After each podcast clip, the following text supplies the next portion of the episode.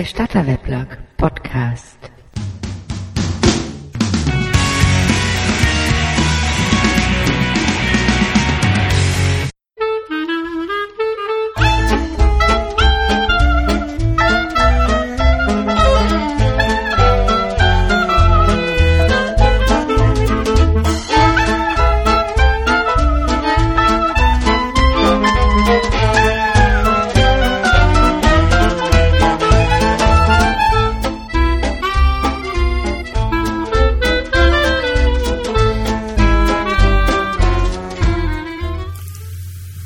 Vor vielen Jahren waren wir auf der Suche nach geeigneten Räumlichkeiten für eine Filiale.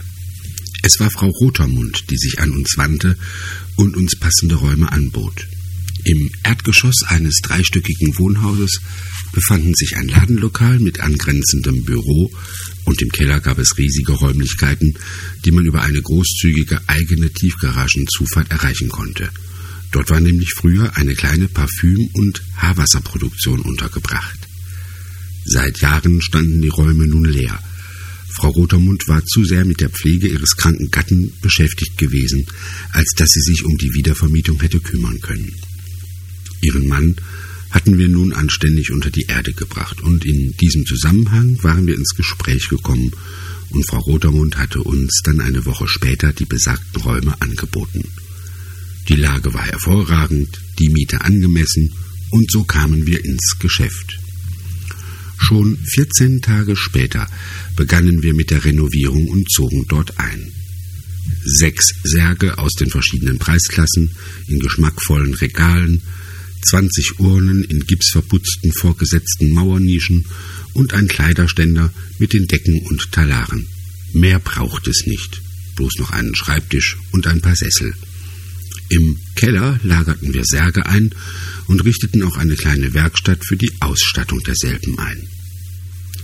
Alles lief bestens, und schon nach sieben Tagen kamen die ersten Hinterbliebenen direkt zu dieser Anschrift, um sich beraten zu lassen und einen Auftrag zu erteilen.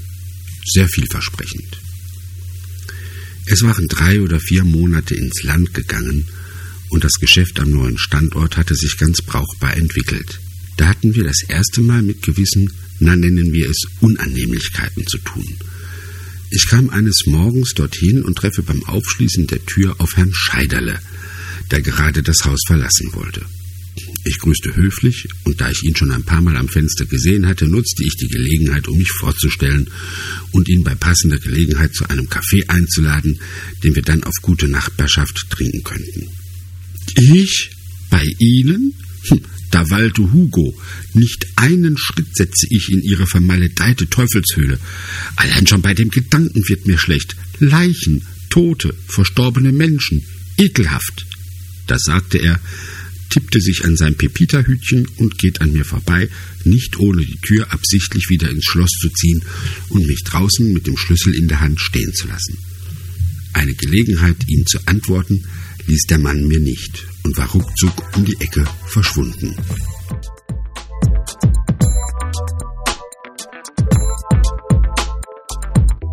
Einen Tag später kam ich wieder dorthin und fand im Treppenhaus vor unserer inneren Tür einige leere Plastiktüten vor, zusammengeknüllt und achtlos hingeworfen.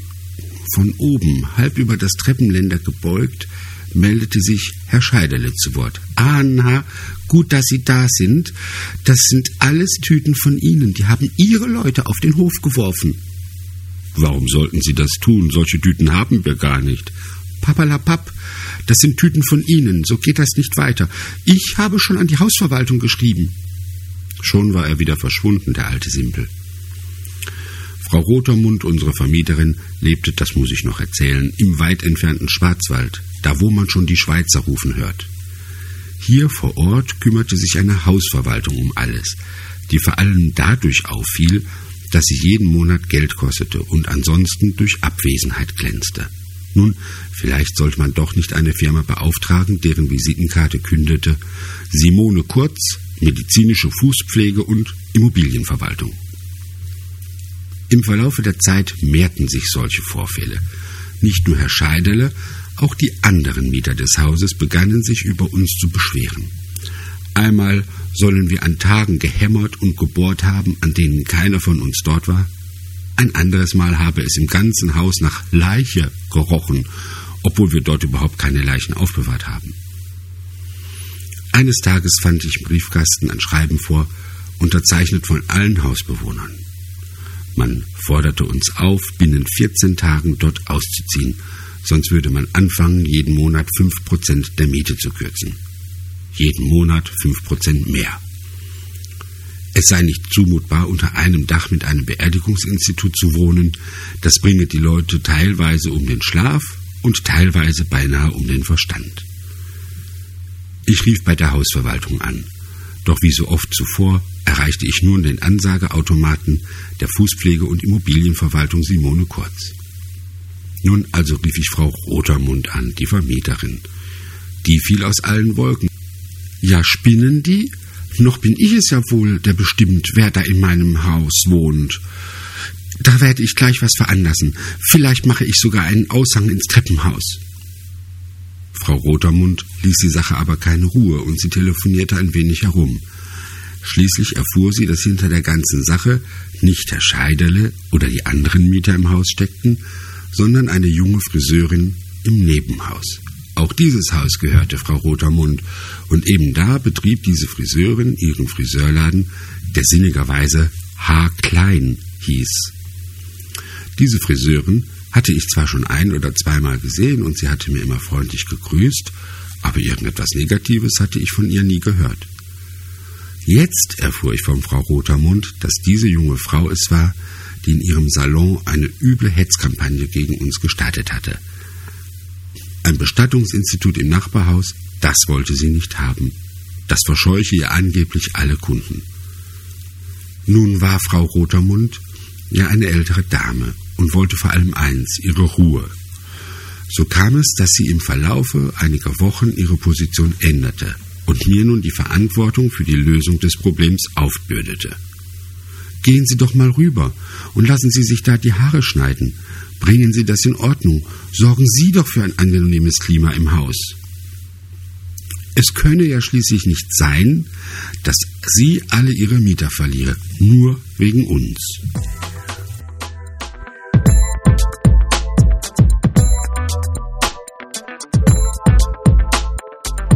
Nun ist mein Haupthaar für einen Mann meines Alters noch erstaunlich füllig. Aber für gewöhnlich lasse ich mir die Haare gerade zum Sommer hin ganz kurz abschneiden und deshalb stand ein Besuch bei einem Friseur nicht an. Die Haare waren nämlich gerade erst abgeschnitten worden. Und so kam es sechs Wochen später zu einem denkwürdigen Schreiben von Frau Rotermund, in dem es hieß, kündige ich Ihnen die Räumlichkeiten fristgemäß zum nächstmöglichen Termin, weil Sie es unterlassen haben, sich die Haare schneiden zu lassen.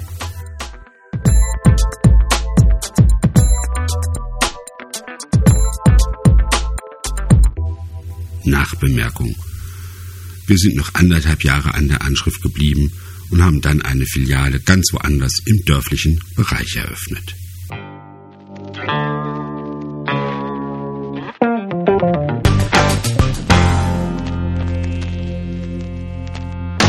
Bestatter Weblog Podcast. Und nicht vergessen, Podcast und Feed abonnieren, immer wieder ins Weblog schauen unter bestatterweblog.de und keine Episode verpassen.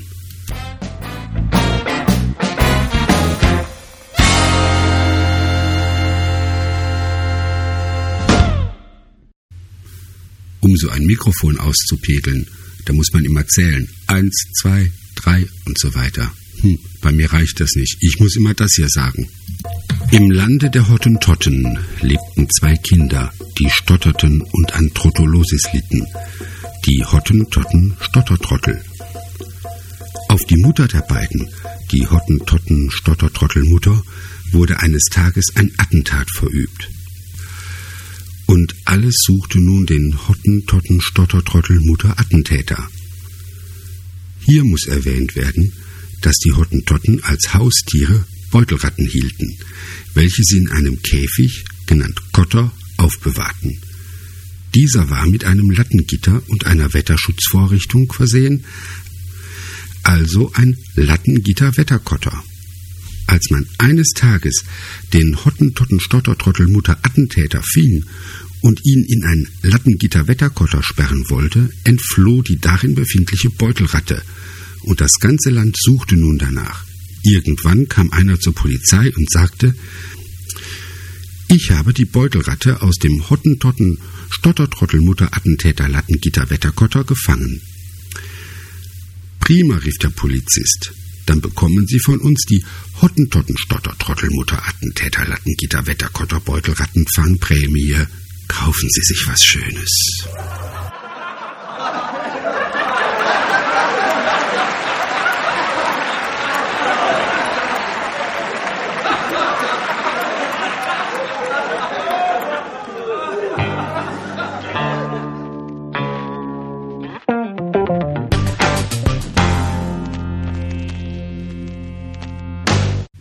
Jetzt ist fertig. Tschüss.